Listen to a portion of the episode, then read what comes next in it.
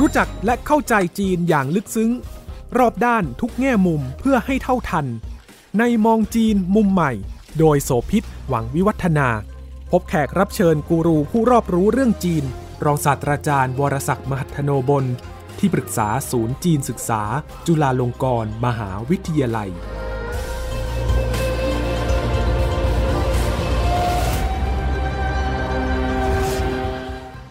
วัสดีค่ะ เราจะทำความรู้จักและเข้าใจจีนได้รอบด้านมากขึ้น นอกเหนือจากศึกษาเรื่องของประวัติศาสตร์ การเมืองวัฒนธรรม หรือว่าประเด็นที่ถูกนำเสนอเป็นข่าวคราวแล้วเนี่ยนะคะดิฉันคิดว่าเรื่องหนึ่งถ้าเราจะรู้จักและเข้าใจเขาได้ ก็คือต้องมาศึกษาจากคนค่ะในจีนเนี่ยนะคะมีประชากรณขณะนี้นะมากกว่า 1,400 ล้านคนละ ก็ถือว่าเป็นประเทศที่มีขนาดประชากรใหญ่ เป็นอันดับต้นๆของโลกเลย แต่ภายใต้จำนวนคนที่มากมายมหาศาลขนาดนี้นะนะคะเขาก็มีความหลากหลายค่ะถ้านับบรรดาชนเผ่าชาติพันธุ์ ซึ่งไม่รวมเป็นชนชาติฮั่นที่เป็นชนกลุ่มส่วนใหญ่ของประเทศแล้ว ก็มีมากถึง 56 ชาติพันธุ์ ผสมจนกระทั่งกลายเป็นประเทศจีน อันนี้คือพูดถึงเฉพาะภายในประเทศเนาะ แต่ละมณฑลก็จะมีคนส่วนใหญ่ที่แตกต่างกันอะอย่างซินเจียงนะคะก็จะเป็นอุยกู ซึ่งก็มีประชากรจีนที่นับถือศาสนาอิสลาม เป็นชนกลุ่มส่วนมาก ถ้าทางใต้อย่างเช่นทางกวางซี ก็มีชนชาติจ้วง หรือว่าในทางกวางตุ้งก็จะมีหลากหลายนะคะ มีแต่จิ๋วมีจีนแค่มีหลายกลุ่ม ถ้าไหหลำก็จะอยู่ทางที่เกาะไหหนานนะคะหรือว่ากลุ่มของทางมองโกเลียใน ก็จะมี character อีกแบบหนึ่งที่มีความคล้ายไปทางฝั่งของทางมองโกเลีย นี่คือการผสมกลมกลืนของชาติพันธุ์ต่างๆ แต่ว่าก็ยังมีจีนที่เป็นโพ้นทะเลนะคะออกไปอยู่ทั่วโลก โดยเฉพาะในประเทศไทยเนี่ยสำหรับจีนโพ้นทะเลในเมืองไทย จัดเป็นกลุ่มใหญ่ ๆ ก็ 5 กลุ่มนะคะแต้จิ๋วกวางตุ้งฮกเกี้ยนไหหลำแล้วก็จีนแคะหรือว่าฮักกาค่ะ มีทั้งความเหมือนกันมีทั้งความต่างกันในรายละเอียด ที่เราจะแยกแยะได้อย่างง่ายที่สุดก็คืออาจจะฟังจากภาษาที่เขาพูดกัน ที่เหลือนั้นก็ไปดูอย่างเช่น ลักษณะของค่านิยม หรือว่าอาหารการกินหรือว่าอาชีพที่ประกอบนะคะก็จะมีแนวโน้มบางอย่างที่บอกทำให้เรารู้ว่าเป็นคนกลุ่มไหน เป็นชาติพันธุ์ไหน เป็นชนเผ่าไหน หรือว่าเป็นกลุ่มของคนจีนที่มาจากพื้นที่ไหนนะคะวันนี้ค่ะ ดิฉันจะเริ่มต้น อยากจะชวนคุณผู้ฟังมาทำความรู้จักจีนกลุ่มหนึ่ง ซึ่งก็มีบทบาทตั้งแต่อดีตแล้วนะคะ ถ้าเราเอ่ยชื่อผู้นำของจีนเรียกว่าเป็นบิดาของประเทศ อย่างเช่น ดรซุนยัตเซนเนี่ยอะรู้ว่านี่คือจีนฮักกา แล้วก็ยังมีผู้นำอีกหลายคนที่มีชื่อเสียงอยู่ในประเทศจีน แต่ว่าใน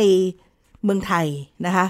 บุคคลชั้นนำทั้งในกลุ่มของภาคธุรกิจทางการเมือง หรือแม้กระทั่งในส่วนของแวดวงวิชาการงานขีดงานเขียน ก็เป็นลูกหลานของฮักกาอะอย่างตระกูลล่ำซำคุณทักษิณชินวัตรหรือว่านักวิชาการหลายท่าน รวมทั้งคนที่จะมาเล่าเรื่องเชิงลึกของฮักกาในวันนี้ด้วย คือท่านอาจารย์วรศักดิ์มหัทโนบลนะคะเรามารู้จักจีนในกลุ่มต่างๆเนี่ยเพื่อทำให้เห็นความรอบด้าน แล้วก็ได้รู้ลึกซึ้งเพิ่มมากขึ้น จะได้ทำให้เรามีความเข้าใจเพิ่มขึ้นนะคะฮักกาได้มี จุดเด่นอีกอันหนึ่งเชื่อว่าคุณผู้ฟังหลายคนก็จะได้เคยทานอาหารแล้ว คือก๋วยเตี๋ยวแคะหรือก๋วยเตี๋ยวที่มีเอกลักษณ์คือบรรดาลูกชิ้นที่จะมีเต้าหู้สอดไส้ด้วย นึกออกกันแล้วไหมคะคุ้นๆกันแล้วไหมคะ และยังมีเมนูอีกหลายอย่างเลยค่ะ ที่เป็นอาหารของจีนแคะที่โดดเด่นมีชื่อเสียง อาจารย์วรศักดิ์มหัทนบล ที่ปรึกษาศูนย์จีนศึกษา จุฬาลงกรณ์มหาวิทยาลัยจะคุยกันนะคะ สวัสดีครับ ดิฉันชวนอาจารย์มาคุยเริ่มต้นจากจีนกลุ่มแรกก่อน เพื่อจะให้คุณผู้ฟังรายการมองจีนมุมใหม่ได้เห็นในความลึกซึ้งมากขึ้นภายใต้ของคำว่าจีน เพราะว่ามันมีรายละเอียดที่มากมายเหลือเกิน แล้วก็ชาติพันธุ์หรือชนเผ่าต่างๆเนี่ยนะคะก็เยอะด้วย จีนอื่นๆเนี่ยที่อยู่ในเมืองไทยเอ่อเราจะเรียกโดยรวมอันนี้รวมทั้งจีนฮักกาด้วยนะครับว่าจีนพ้นทะเลจีนพ้นทะเลนี้เนี่ย หมายถึงจีนที่ออกจากจีนแผ่นดินใหญ่แล้ว ไปอาศัยตั้งหลักแหล่งอยู่ตามถิ่นต่างๆของโลกนะครับกล่าวเฉพาะเมืองไทยเนี่ยนะครับก็จะมีจีนหลักๆอยู่ 5 กลุ่มภาษาสำเนียง ซึ่งก็คือจีนแต้จิ๋วจีนกวางตุ้ง จีนฮกเกี้ยน จีนไหหลำแล้วก็จีนแคะหรือฮักกานะครับถ้าเป็นดินแดนอื่นๆ เช่น สหรัฐอเมริกาหรือแอฟริกาอะไรพวกนี้นะครับ อาจจะไม่ใช่จีนใน 5 กลุ่มนี้ก็ได้ ก็หมายความว่าจีนต่างๆ เหล่านี้เนี่ยเราจะเรียกเขาผ่านสำเนียงที่พูดนะครับ ซึ่งก็หมายความว่าคนจีนเหล่านี้ถึงแม้จะพูดภาษาจีน แต่ก็เป็นภาษาจีนที่มีสำเนียงที่แตกต่างกัน ถึงอย่างไรคนจีนนั้นก็มีตัวอักษรที่ใช้เหมือนกัน เคยมีคนมาถามผมว่าเวลาดูหนังจีนในโรงภาพยนตร์ก็ดี หรือดูซีรีส์ละครจีนในทางโทรทัศน์ก็ดีเนี่ย ทำไมจึงต้องมีซับไตเติลคำบรรยายภาษาจีน ก็ในเมื่อเขาพูดภาษาจีนอยู่แล้วนะครับ เรื่องนี้ผมคิดว่าสำคัญมาก คือจริงๆแล้วเนี่ยหนังในปัจจุบันโดยส่วนใหญ่นะครับ ไม่ว่าจะเป็นหนังใหญ่หรือว่าหนังซีรีส์ละครโทรทัศน์เนี่ยเขาจะพูดภาษาจีนกลาง แต่ทีนี้จีนสำเนียงอื่นๆเนี่ยที่อยู่ในแผ่นดินใหญ่นะครับหรืออาจจะอยู่ในท้องถิ่นต่างๆ ของทั่วโลก เช่นประเทศไทย มิได้หมายความว่าเขาจะฟังภาษาจีนกลางออก เพราะฉะนั้นสิ่งที่จะสื่อสารให้เขาเข้าใจได้ง่ายก็คือตัวอักษรจีนก็คือซับไตเติลนะครับเพราะเขาอ่านหนังสือจีนออก เขาจึงรู้ว่าตัวละครนั้นกำลังสนทนากันในเรื่องอะไร เพราะฉะนั้นสำเนียงที่แตกต่างกันเนี่ยก็ก่อปัญหาอย่างหนึ่ง อย่างที่คุณโสภิตได้เกิดไปก็คือหมายความว่า พอมีสำเนียงพูดต่างกันแล้วเนี่ยก็จากต่างฝ่ายต่างก็ฟังกันไม่รู้เรื่อง ที่ผ่านมาเนี่ยภาพจำในด้านหนึ่งและมีประสบการณ์ตรงเองด้วย ก็คือว่าเข้าใจว่าคนโดยส่วนใหญ่เนี่ยฟังสำเนียงจีนกลางที่เป็นภาษาทางการหลักเนี่ยออก แต่ว่าเขามีภาษาถิ่นที่เขาคุยกัน แต่ว่าไม่ได้มองในมุมกลับว่า ก็อาจจะมีบางพื้นที่เหมือนกันที่อาจจะฟังภาษาจีนกลางได้ไม่ทั้งหมด เคยมีครั้งที่ดิฉันไปมองโกเลียในค่ะ แล้วปรากฏว่าไม่สามารถจะสื่อสารที่เป็นภาษาจีนกลางกับเขาได้ แล้วเขาก็ตอบกลับมาเป็นภาษาท้องถิ่น หรือว่าที่ซินเจียงเหล่านี้เขาจะมีภาษาท้องถิ่นของเขาเอง ซึ่งบางทีก็อาจจะฟังกันไม่ไม่ค่อยออกเท่าไหร่ เพราะฉะนั้นถ้าบอกว่ามีเพื่อนคนจีนไปด้วยก็ไม่ได้แปลว่าจะได้อุ่นใจในทุกกรณีเวลาไปในท้องถิ่นที่ห่างไกลนะคะอาจารย์ ใช่ครับใช่ครับ นี้ถูกต้องเลยทีเดียวนะครับ เพราะว่าผมเองก็มีประสบการณ์ในเรื่องนี้อยู่มากพอสมควรนะครับผมยกตัวอย่างข้าราชการคนหนึ่งอยู่ที่ปักกิ่งใช้ภาษาจีนกลางเนี่ยพอต้องย้ายการทำงานมาอยู่ สมมุติว่าเป็นมณฑลยุนนานนะครับ ถึงแม้คนยุนนานจะพูดภาษาจีนนี่แหละแต่เป็นภาษาจีนท้องถิ่น ยังไงยังไงคนที่มาจากปักกิ่งก็จะฟังไม่รู้เรื่อง อืม ซึ่งซึ่งมันต่างจากในเมืองไทยเนาะของไทยเราต่างกันแค่สำเนียง แต่คำโดยส่วนใหญ่ประมาณประมาณว่าคนเหนือมาพูดคนใต้ก็พอฟังออก หรือคนใต้พูดแล้วคนอีสานก็พอฟังออก แต่ของจีนนี่บางทีคนละคำกันเลยใช่ไหมฮะใช่ครับ แต่ว่าในกรณีของไทย ถ้าเราไปเจอคนท้องถิ่นจริง ๆ เนี่ย เราก็อาจจะฟังไม่รู้เรื่องเหมือนกัน อย่างอย่างผมเป็นคนปักใต้ ผมใช้ภาษาใต้เป็นปกติตั้งแต่เด็กนะครับ แต่พอผมไปอยู่ในท้องทุ่งท้องนาของจังหวัดนครศรีธรรมราชเนี่ย ผมฟังไม่รู้เรื่องเลย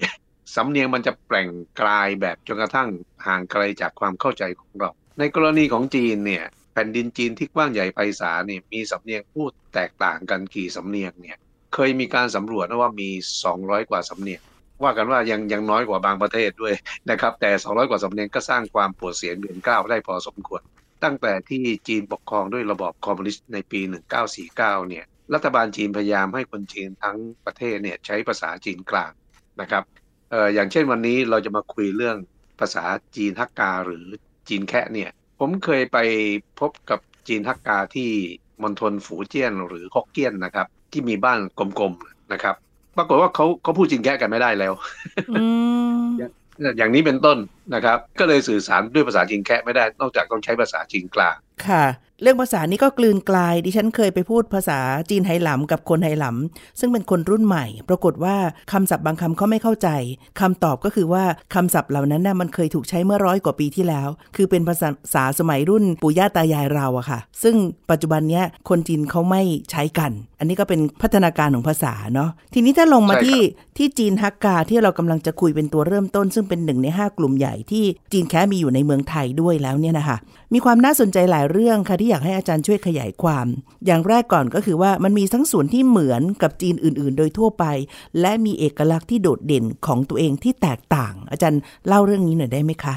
ส่วนที่เหมือนเนี่ยก็คือเรื่องของโดยภาพรวมของวัฒนธรรมประเพณีความเชื่อนะครับ จีนฮักกาก็ไม่มีอะไรที่แตกต่างจากชาวจีนโดยทั่วไป เช่น เวลาฉลองเทศกาลตรุษจีนก็ก็ฉลองเหมือนเหมือนกับคนจีนทั้งประเทศ แต่ว่าสิ่งที่มันเป็นเอกลักษณ์อย่างหนึ่งก็คือ ในแง่ของรายละเอียดเนี่ยอาจจะแตกต่างไปจากจีนทั่ว ๆ ไปนะครับ ถ้าเราจะเริ่มพูดเนี่ยผมก็คิดว่าสิ่งหนึ่งที่ต้องทำความเข้าใจกันก่อนก็คือว่า เวลาเราพูดถึงจีนฮักกาหรือจีนแคะนะครับ ยังมีคนจำนวนไม่น้อยในประเทศไทยอะคิดว่าจีนฮักกาหรือจีนแคะนี้เนี่ยมิใช่ชนชาติจีนแต่จริง ๆ ก็คือชนชาติฮั่นหรือชนชาติจีน อาจจะเป็นเพราะว่า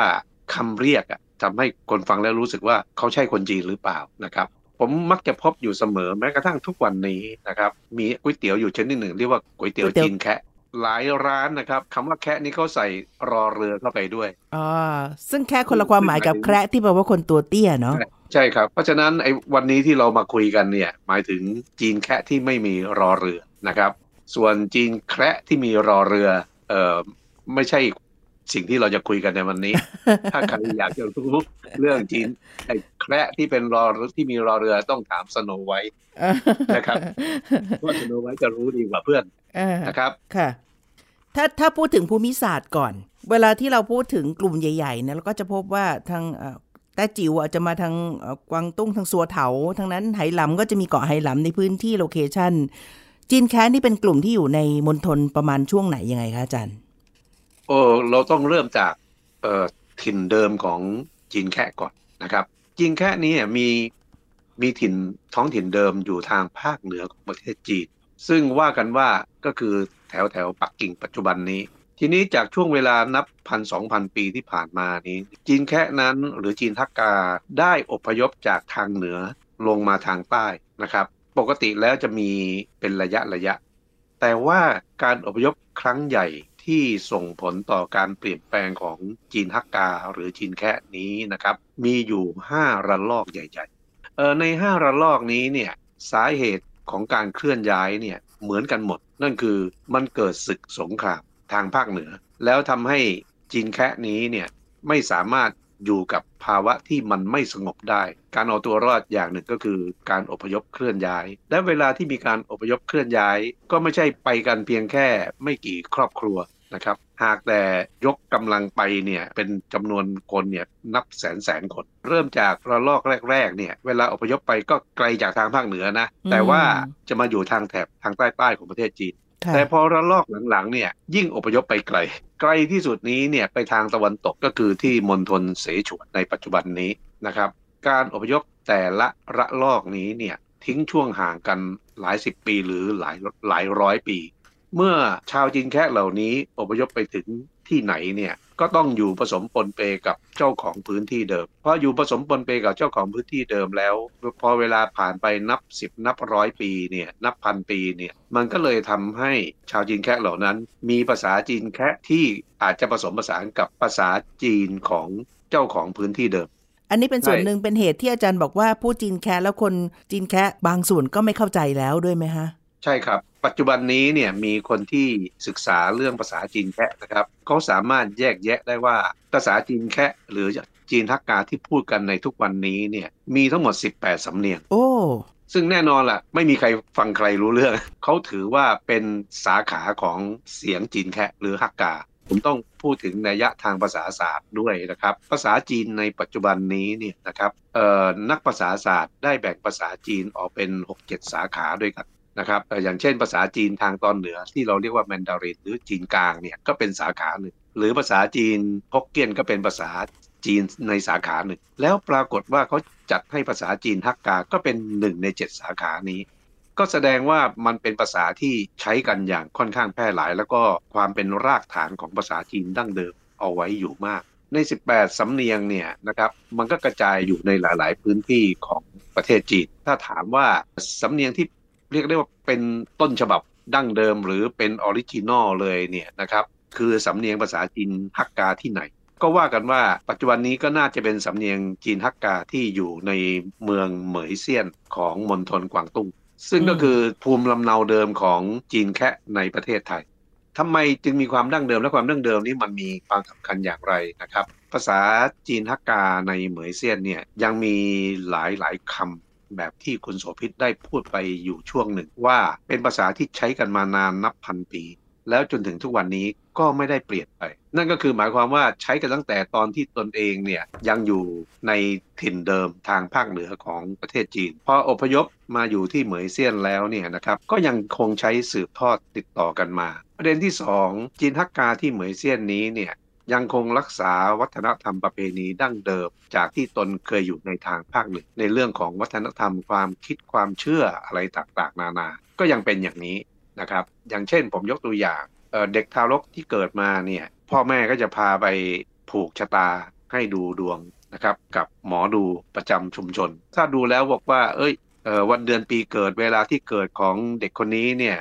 อาจจะไม่ดีนะ ควรจะตั้งชื่อว่าอย่างไรอย่างไรเนี่ย ไอชื่อชื่อจีนที่เป็นทางการก็ตั้งกันไป แต่เขาจะมีชื่อที่เรียกกันเล่นๆเป็นเป็นชื่อเล่นนะนะจีนอื่นๆนั้นจะไม่ค่อยได้ได้ทำมากเท่าไหร่ แต่ว่าจีนทักกาเนี่ยเอ่อจะใช้เช่นคำว่าเก้วในภาษาจีนทักกาเนี่ยก็คือไอหมาทำนองว่าตั้งชื่อให้มันฟังดูแล้วเหมือนกับคำด่าหรือแรงๆเพื่อเป็นการแก้เคล็ดอย่างนี้เป็นต้นเออนอกจากนั้นก็เป็นเรื่องของอาหารการกิน ซึ่งก็ยังคงสืบทอดมาจากทางจีนที่อยู่ทางภาคเหนือ นะครับแล้วมีเอกลักษณ์เป็นของตนเอง เช่นเต้าหู้ยัดไส้ลูกชิ้นหมูเป็นเมนูอาหารที่ถ้าจะว่าไปแล้วคนไทยจำนวนไม่น้อย คุ้นเคยแล้วก็รู้จักนะ แล้วก็เชื่อมโยงได้ถึงได้เข้าใจว่าเออเนี่ยก๋วยเตี๋ยวแคะคือของจีนแคะแต่ถามว่าลงไปในรายละเอียดอาจจะไม่ค่อยรู้จักนะ ถ้าอยู่ห่างไกล แต่รู้แน่ ๆ ว่าอาหารอร่อยก็คือ คนจีนแคะทำเก่ง ครับ ทีนี้เมื่อกี้นี้ผมพูดถึงเมนูหนึ่งคือลูกชิ้นหมูเนี่ยหลายท่านอาจจะคิดว่า อ้าว เดี๋ยวนี้ก็มีลูกชิ้นหมูขายกันทั่วไปเนี่ย เอ่ออันนั้นก็ก็ถูกนะครับ แต่ว่ามันเป็นลูกชิ้นหมูเอ่อที่เป็นลูกชิ้นหมูทั่วไป ซึ่งผลิตขึ้นมาสำหรับคนที่ไม่กินลูกชิ้นเนื้อ คือไม่กินเนื้อวัวนะครับแต่ของจีนฮักกาเนี่ยมีลักษณะพิเศษอยู่อย่างหนึ่งก็คือว่าลูกชิ้นหมูของจีนฮักกาเนี่ยจะผสมแป้งมันแล้วก็ปลาหมึกแห้ง ซึ่งมันจะเป็นการเพิ่มรสชาติให้กับตัวของลูกชิ้น มีเนื้อสัมผัสเวลาขบเคี้ยวอะไรเข้าไป ซึ่งแตกต่างจากลูกชิ้นทั่วไป อาหารของจีนแคะหรือฮักกานี้เนี่ยนะครับเออมักจะมีปลาหมึกแห้งหรือกุ้งแห้งเนี่ยเป็นส่วนผสมอยู่ในหลายเมนูด้วยกัน เรียกว่าแทบจะขาดไม่ได้เลยก็ว่าได้เออนอกนั้นที่ผมเห็นเป็นอาหารขึ้นโต๊ะของจีนฮักกาก็คือไก่อบเกลือนะครับ อีกอันหนึ่งที่ผมคิดว่าคนไทยทั่วไปก็เริ่มรู้จักกันมากแล้วก็คือเคราหยก อ่าหมูสามชั้นนึ่ง ซึ่งเป็นเมนูที่คนจะดูแลรักษาสุขภาพและลดน้ำหนักก็ลืมไปเลยนะ คือลืมคิดเรื่องสุขภาพไปก่อน เพราะต้องกินอาหารจานนี้ก่อนเป็นจานอร่อย จานโปรดของหลาย ๆ คนค่ะคำว่าเคราหยกเนี่ยนะครับ ผมไม่รู้ใครเป็นคนแผงคำคำนี้ขึ้นมานะครับ คือคือจริง ๆ มันมาจากภาษาจีนแค่เอ่อออกเสียงว่าแควยุกนะฮะแควยุก ทีนี้ไอ้แควยุกเนี่ยไอ้คำว่ายุกเนี่ยมันเป็นเสียงนาสิกคือขึ้นจมูกเอ่อคนไทยก็คงไม่ถนัดที่จะออกเสียง แต่ผมก็ชื่นชมคนที่ทำให้มันฟังดูและเป็นภาษาไทย อ่านว่าเขาหยกกันง่าย ๆนะครับ เป็นเมนูปรุงหมูสามชั้นนะคะ แล้วก็ราดด้วยน้ำซอสนะคะ ซึ่งผ่านการต้มแล้วก็เคี่ยวมานานจนกระทั่ง เรียกว่านุ่มแล้วก็ละลายในปากเลย ใช่ครับ ค่ะ พูดถึงเมนูนี้แล้วผมเคยเจอ เมนูที่เชียงใหม่ เขียนเมนูนี้แหละ แต่คำว่าเขานี่เขาเติมรอเรือเข้าไปด้วย ผมนี่เห็นแล้วผมก็ขับรอเรือใส่ผิดที่นี่ผิดความหมายนะใช่ใช่ใช่ค่ะ กลายเป็นเราเคราหยกเนี่ยโอ้ดูไม่จืดเลยค่ะ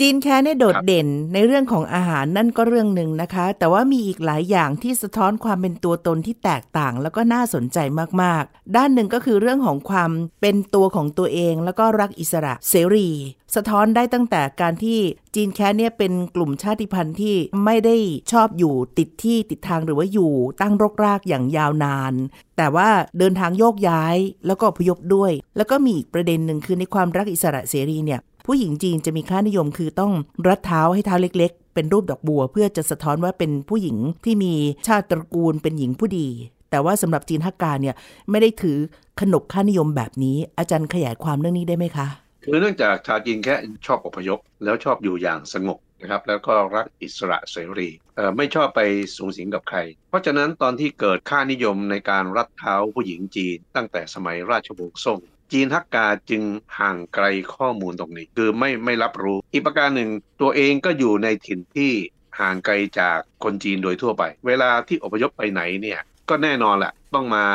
เจอเข้ากับเจ้าของพื้นที่เดิมก็จริง แต่ว่าจีนฮักกาเนี่ยพอไปถึงถิ่นนั้นแล้วก็พยายามหลีกเลี่ยงที่จะคลุกคลีตีมงกับเจ้าของพื้นที่เดิมโดยไม่จำเป็น ดังนั้นเวลาจะไปสร้างบ้านเรือนอะไรก็แล้ว แต่ก็จะสร้างในที่ที่มัน ห่างไกลที่ไม่มีใครอยากจะไป เช่น มักจะสร้างบนเนินเขาสร้างในถิ่นที่มันกันดานหน่อย ยอมให้ตัวเองลำบาก เพราะเพราะฉะนั้นแล้วเนี่ยหญิงจีนฮักกานี้เนี่ยจึงอยู่อย่างอิสระ แล้วไม่เคยคิดว่าตัวเองจะต้องมารัดเท้าลองคิดดูนะครับว่าถ้าหญิงจีนแคะ หรือฮักกาไปรัดเท้าแล้วเนี่ย แล้วเวลาต้องไปทำไร่ไถนาเนี่ย มันเป็นอะไรที่ทนทุกข์ทรมานมาก หญิงฮักกาเนี่ยจึงขึ้นชื่อในเรื่องของความขยันจนกระทั่งเคยมีครั้งหนึ่งนะเขาบอกว่าถ้าผู้ชายจีนคนไหนอยากจะได้เมียดีเนี่ยที่ขยันการแข่งเนี่ยต้องเป็นเมียฮักกาทีนี้ในความที่ไม่ค่อยอยากจะสูงสิงกับผู้คน แล้วก็ไปอยู่ในพื้นที่ห่างไกลการออกแบบบ้านภูมิสถาปัตย์ก็แตกต่าง แล้วก็ยังเป็นบุคลิกลักษณะที่สะท้อนไปถึงเรื่องของอุปนิสัยใจคอในการใช้จ่ายของกลุ่มจีนฮักกาที่แตกต่างยังไงคะอาจารย์ ใช่ครับพอปลีกตัวไปอยู่ต่างหากแล้วนี้นะครับ มันก็เลยเกิดปัญหาอย่างหนึ่งขึ้นมาว่า จีนฮักกาเนี่ยเขาอยู่กันเป็นป้อมเป็นวงกันก็จริงนะครับ แต่พอไปอยู่ในที่ห่างไกลแล้วมันเกิดความไม่ปลอดภัยขึ้นมา เช่นอาจจะเจอโจรมาปล้นสะดมหรืออะไรก็แล้วแต่ เอกลักษณ์อันแรกสุดก็คือการสร้างบ้านของจีนฮักกาซึ่งจะมีลักษณะพิเศษไม่เหมือนกับบ้านของชาวจีนโดยทั่ว ๆ ไป ลักษณะบ้านของจีนฮักกาเนี่ยจะสร้างให้ดูเหมือนกับเป็นป้อมค่าย มีรั้วรอบเกาะชิดอยู่กันเหมือนกับมีกำแพงโอบล้อม ในขณะเดียวกันเนี่ยถ้าเป็นบ้านที่สร้างสูง 2-3 ชั้นนะครับเอ่อในตัวบ้านรอบๆเนี่ยจะมีช่องหน้าต่างสำหรับดูการเคลื่อนไหวจากภายนอกค่ะนะครับผมคิดว่ามีบ้านประเภทหนึ่งที่คนไทยเราในระยะระระยะหลังเนี่ยรู้จักและก็สนใจมากขึ้นคือบ้านที่เป็นเรียกเราภาษาจีนเรียกว่าถูหลงที่เป็นบ้านทรงกลม อันนั้นก็เป็นบ้านประเภทหนึ่งของจีนฮักกา แล้วส่วนใหญ่นั้นจะอยู่ที่มณฑลฝูเจี้ยนหรือฮกเกี้ยนนะครับ ถ้าใครเข้าไปดูในบ้านทรงกลมนี้นะครับ นอกจากมันจะเหมือนป้อมค่ายแล้วเห็นวิธีกลไกในการป้องกันตนเองแล้วเนี่ย สิ่งที่น่าทึ่งมากก็คือประตูใหญ่ซึ่งเป็นทางเข้า เข้าไปในบ้านนี้เนี่ยนอกจากจะเป็นประตูหนาแล้วนะเขาจะมีกลไกเอ่อในการป้องกันภัยอีกด้วย เหนือประตูด้านในเขาจะทำเป็นรูขนาดใหญ่ แล้วก็เจาะไอ้ตรงคือเนี่ยจะทำเป็นร่องน้ำเวลาที่มีโจรมาป้นสะดมแล้วเกิดโจรเนี่ยเอาไฟมาสวมประตูซึ่งทำด้วยไม้เนี่ยประตูนั้นก็จะไหม้แต่ว่าจีนักการนั้นจะมีวิธีการนะครับในการทำเป็นร่องอยู่ภายในร่องน้ำแล้วจะเทน้ำนะครับให้มันลงไปไม่ว่าคุณจะจุดไฟอย่างไรก็แล้วแต่ก็จะจุดไม่ติด เราดูภายนอกมันจะเหมือนป้อมค่ายก็จริง แต่ภายในเนี่ยยังมีกลไกในระบบป้องกันตัวเอง ที่ผมคิดว่ามันเป็นภูมิปัญญา ซึ่งผมผมเองก็คิดไม่ถึงนะ ว่าเออคิดได้เก่งมากนะครับ บ้านของจีนฮักกานั้นจะมีอยู่4ี่ห้าแบบ ซึ่งจะมีเอกลักษณ์เป็นของตัวเองแล้วก็จะไม่เหมือนกับบ้านของคนจีนโดยทั่วไป โดยสรุปแล้วมันจะมีหน้าตาเป็นป้อมค่าย เขาต้อง เซฟตัวเองเอาไว้จากการปล้นสะดมหรือจากศัตรูภายนอก แล้วที่นี่อุปนิสัยของการใช้จ่าย ก็ถูกมองเป็นข้อกล่าวหานะว่า เอ๊ะจีนฮักกาดูจะประหยัดมัธยัติมากกว่าจีนใน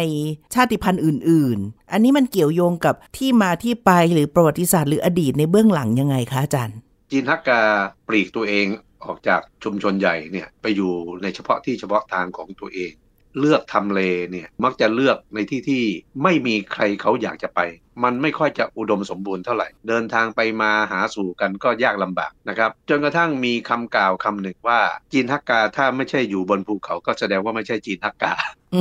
นะครับไปอยู่ที่ที่ที่แบบเขาห่างเขาไกลถึงยากอะอืมใช่ ฉะนั้นพอทรัพยากรก็สู้ที่อื่นไม่ได้ใช่ไหมครับ คือไม่อุดมสมบูรณ์ ยังต้องระแวดระวังภัยจากภายนอกที่มาคุกคาม เพราะฉะนั้น โดยการดำเนินชีวิตอย่างนี้เนี่ยทำให้ทรัพยากรของจีนฮักกานั้นค่อนข้างมีจำกัดค่ะเขาก็จึงใช้ทรัพยากรอย่างค่อนข้างกระเม็ดกระแมะผมไม่แปลกเลย ผมซึ่งเป็นจีนฮักกาตั้งแต่เกิดเนี่ย ผมก็จะพบว่าเออ ครอบครัวของจีนฮักกานี้เนี่ยเขากระเม็ดกระแมจริงๆกระเม็ดกระแมนี้ไม่ใช่ว่าอดมื้อกินมื้อนะกินอิ่มทั้งสามมื้อนั่นแหละ แต่ว่าพยายามที่จะไม่กินทิ้งกินขว้างเวลากินนั้นกับข้าวบนโต๊ะก็อาจจะไม่มากเท่ากับจีนอื่นๆ หรืออาจจะไม่พิสดารเท่านะครับ มันก็รวมไปถึงค่าใช้จ่ายการให้เงินให้ทองเนี่ยก็จะเป็นวิเป็นชีวิตที่ค่อนข้างจะประหยัดมัธยัติซึ่งเรื่องนี้เนี่ยผมเคยคุยกับคนจีนพ้นทะเลรุ่นเก่าๆที่ไม่ใช่จีนฮักกานะทุกคนก็จะบอกพูดล้อเล่นกันที่สนิทสนิทกันว่าไอ้พวกจีนฮักกานี่มันขี้เหนียวครับสิ่งที่อาจารย์เล่ามาสะท้อนได้แบบนี้ค่ะคุณผู้ฟังดิฉันคิดว่า ถ้าเราได้เข้าใจที่มาที่ไป เข้าใจรากความคิดหรือประวัติเบื้องหลังของอีกฝ่ายหนึ่งแล้วเนี่ยจะทำให้เรายอมรับในตัวตนเขาได้มากขึ้น และมีความเข้าใจจากจุดยืนของอีกฝ่ายหนึ่งได้ และไม่ด่วนตัดสินกันละกันนะคะ ในทุกชาติพันธุ์เนี่ยมีมีเรื่องเบื้องหลังของตัวเอง ทำให้เป็นปัจจุบันนี้ค่ะ คือเข้าใจอดีตจะรู้จักปัจจุบัน แล้วก็สามารถจะมองถึงอนาคตได้ด้วย ต่อมาถึงว่าอ่าฮักกาตอนนี้ในเมืองจีนเนี่ยเราก็จะพบเยอะอยู่ในกวางตุ้งนะคะแล้วก็บางพื้นที่ ซึ่งแยกจากสำเนียงของการพูดน่าส่วนหนึ่งละ แต่วิถีชีวิตเนี่ยอาจจะกลืนกลายคล้าย ๆ กันกับจีนโดยส่วนรวมละว่ามาถึงจีนโพ้นทะเลบ้างเอาอย่างในเมืองไทยนี่เป็นหลักฐาน ตระกูลที่เป็นผู้มีชื่อเสียง หรือว่าเป็นคนที่เรียกว่าเป็นที่รู้จักในสังคมเนี่ยก็มาจากสืบทอดของลูกหลานจีนฮกกาจำนวนไม่น้อยอ่ายกตัวอย่างตระกูลล่ำซำหรือคุณทักษิณชินวัตรหรือแม้กระทั่งถ้าถอยไปในกลุ่มของผู้นำจีนในอดีต อย่างเช่น ดรสุญญเซนนี่ก็เป็นจีนฮกกาเหมือนกัน มันมีมันมีบุคลิกลักษณะหรือว่าคนจีนฮักกาเนี่ยไปประสบความสำเร็จหรือเป็นผู้ที่มีความเกี่ยวข้องกับความเป็นไปของบ้านเมืองยังไงบ้างอะ อาจจะรวมทั้งประเทศไทยและประเทศจีนก็ได้ เพราะว่าจีนทักกานั้นไม่ว่าอยู่ที่ไหน การรักษาเอกลักษณ์ในเรื่องนี้เนี่ยสำหรับจีนทักกาที่เป็นเพศชายนะครับ ยังมีความเสมอต้นเสมอปลายนั่นคือนั่นก็คือว่าจีนทักกาเนี่ยจะไม่ค่อยไปชอบเสี่ยงภัยอะไรแบบสมมติเปรียบเทียบกับจีนแต้จิ๋วนะครับ จีนแต้จิ๋วนั้นจะถือว่าเป็นจีนที่กล้าได้กล้าเสีย เช่น เรื่องของการทำการค้าอะไรอย่างนี้ แต่จีนทักกานั้นก็จะไม่นิยม นอกจากจะอยู่เงียบๆแล้วนะยังทำการค้าอาจจะสู้จีนแต้จิ๋วไม่ได้ด้วย แต่สิ่งที่จีนทักกามีก็คือนิยมที่จะให้ลูกหลานเนี่ยเรียนหนังสือเกิดถ้าเป็นอดีตเนี่ยก็มีจีนทักกาที่เป็นขุนนางชั้นสูงจำนวนไม่น้อยนะครับที่สอบไล่ได้เป็นบัณฑิตนะครับ ก็ไม่ใช่ว่าทุกคนที่จะเรียนได้สูง แต่ว่าเอาละถ้าสมมติว่าเรียนได้ไม่สูง แล้วจะต้องมาทำงาน หรือเลี้ยงครอบครัวเนี่ยจีนทักกาเนี่ยก็ไม่นิยมให้ลูกหลานของตัวเองไปทำงานในลักษณะของการใช้แรงงานแบบเข้มข้น ไม่เหมือนจีนอื่นๆนะครับ แต่จะนิยมส่งเสริมให้ไปช่างหัตถกรรม หรือช่างฝีมือมากกว่า ถ้าดูจากเมืองไทยเนี่ยนะครับเราจะพบว่าจีนทักกาเนี่ยถ้าเป็นกลุ่มที่มีความรู้นะครับ ก็จะไปทำงานเป็นครูบาอาจารย์เป็นนักหนังสือพิมพ์ เป็นนักคิดนักเขียน แต่ถ้าเอ่อรู้หนังสือน้อยคือเรียนมาไม่สูงเนี่ยก็จะเป็นช่างฝีมือ ในเมืองไทยสมัยหนึ่งเนี่ยเราจะพบว่าจินทกาเป็นช่างฝีมือที่มีชื่อเสียงในเรื่องของการทำรองเท้ากระเป๋าเครื่องหนัง การเป็นช่างทอง ช่างเงิน แม้กระทั่งการเป็นช่างตัดเสื้อ นะครับซึ่งสิ่งเหล่านี้เนี่ยก็เป็นเอกลักษณ์อย่างหนึ่งของจีนทักกา พูดอย่างนี้ได้ไหมคะว่า ในแง่ของการส่งเสริมลูกหลานของชาวจีนทักกา ก็คือให้ไปเรียนรู้เป็นงานในเชิงวิชาการคือฝ่ายบุญมากกว่าฝ่ายบูใช่ใช่ใช่ครับอ่าเพราะอย่างในเมืองไทยเนี่ยนะคะผู้ที่เรียกว่าเป็นที่รู้จักในสายวิชาการก็หลายท่าน อาจารย์วรศักดิ์เนี่ยท่านหนึ่งใช่ไหมท่านอาจารย์ดรเขียนธีรวิทย์หรือว่าอาจารย์สมภพมานารังสรรค์สองท่านนี้ก็เป็นนักวิชาการที่มีชื่อเสียง คุณสนานจิตบางสะพานนะก็เป็นนักเขียน คุณปราณีศรีกำเนิดเป็นนักหนังสือพิมพ์ด้วยเช่นเดียวกัน อันนี้เป็นตัวอย่างที่เป็นลูกหลานที่มาไกลจากทางโพ้นทะเลสำหรับจีนในอีก 4 กลุ่มใหญ่ในเมืองไทย ก็จะมีบุคลิกที่แตกต่าง แต่จิ๋วนี่เป็นพ่อค้านะคะประสบความสำเร็จเยอะ ถ้ากวางตุ้งนี่ก็มีร้านอาหารดัง ๆ เยอะ หรือกลุ่มไหหลำนี่ก็จะเป็นพวกตระกูลช่างไม้ แล้วก็งานช่างอยู่เหมือนกัน ซึ่งก็ต้องว่าเป็นกลุ่มๆไปนะครับแต่แต่เราพูดในฮักกาวันนี้เนี่ย ผมคิดว่ากรณีของฮักกานั้นค่อนข้างจะมี เอกลักษณ์ที่แตกต่างไปจากจีนทั่วไปอย่างค่อนข้างโดดเด่นคือผมหมายความว่าจีนพ้นทะเลอื่น ๆ ในเมืองไทย เช่นจีนแต้จิ๋วฮกเกี้ยนกวางตุ้งหรือไหหลำเนี่ย เช่นเรื่องบ้านนี้ก็ไม่ได้มีเอกลักษณ์แบบแบบที่จีนทักกาเป็นนะครับแต่ว่าเราอาจจะพูดถึงเอกลักษณ์อย่างอื่นของจีนเหล่านี้ เช่นอาหารอ๋ออันนี้แตกต่างกันแน่ เอ่อหรือแม้กระทั่งวิถีการดำเนินชีวิตในบางแง่มุมอันนี้ก็มีความแตกต่าง แต่ว่าไอ้ที่จะโดดออกมาแบบจีนทักกานี้เนี่ยนะครับจีนในสี่กลุ่มหลังนั้นจะไม่ค่อยจะแตกต่างกันนะครับ อันนี้ผมรวมทั้งจีนในแผ่นดินใหญ่ที่มีหู 200 กว่าสำเนียงนะครับ การที่จะมีเอกลักษณ์ที่โดดออกมาอย่างเรียกว่าฉีกออกมาเลยแบบจีนทักกาเนี่ยหาหาได้น้อย การได้รู้จักจีนทักกานั้นนะครับที่จะทำให้ผู้ฟังเนี่ยได้รู้จักจีนพ้นทะเลกลุ่มหนึ่ง ที่อยู่ในเมืองไทยได้มากขึ้นจินตนาการและปฏิสัมพันธ์ต่อชาวจีนเหล่านี้ได้อย่างมีความสุขมากขึ้นนะครับ รู้สึกน่าพึงพอใจมากขึ้น เราจะนำจีนในกลุ่มอื่นๆ มาพูดคุยกันต่อใน EP ถัดๆไปนะคะ เพื่อจะทำให้ได้เห็นแง่มุมที่รอบด้านค่ะ และนี่ก็คือเรื่องที่มองจีนมุมใหม่นำมาพูดคุยกันในวันนี้ ท่านอาจารย์วรศักดิ์มหัทนบุญที่ปรึกษาศูนย์จีนศึกษา จุฬาลงกรณ์มหาวิทยาลัย และดิฉันโสภิตหวังวิวัฒนา เราสองคนลาแล้วนะคะ สวัสดีค่ะ สวัสดีครับ ติดตามฟังรายการมองจีนมุมใหม่ ได้ทางเว็บไซต์และแอปพลิเคชันไทย PBS Podcast กดติดตามสื่อสังคมออนไลน์ ทั้ง Facebook Twitter Instagram และ YouTube ไทย PBS Podcast ไทย PBS Podcast View the world via the voice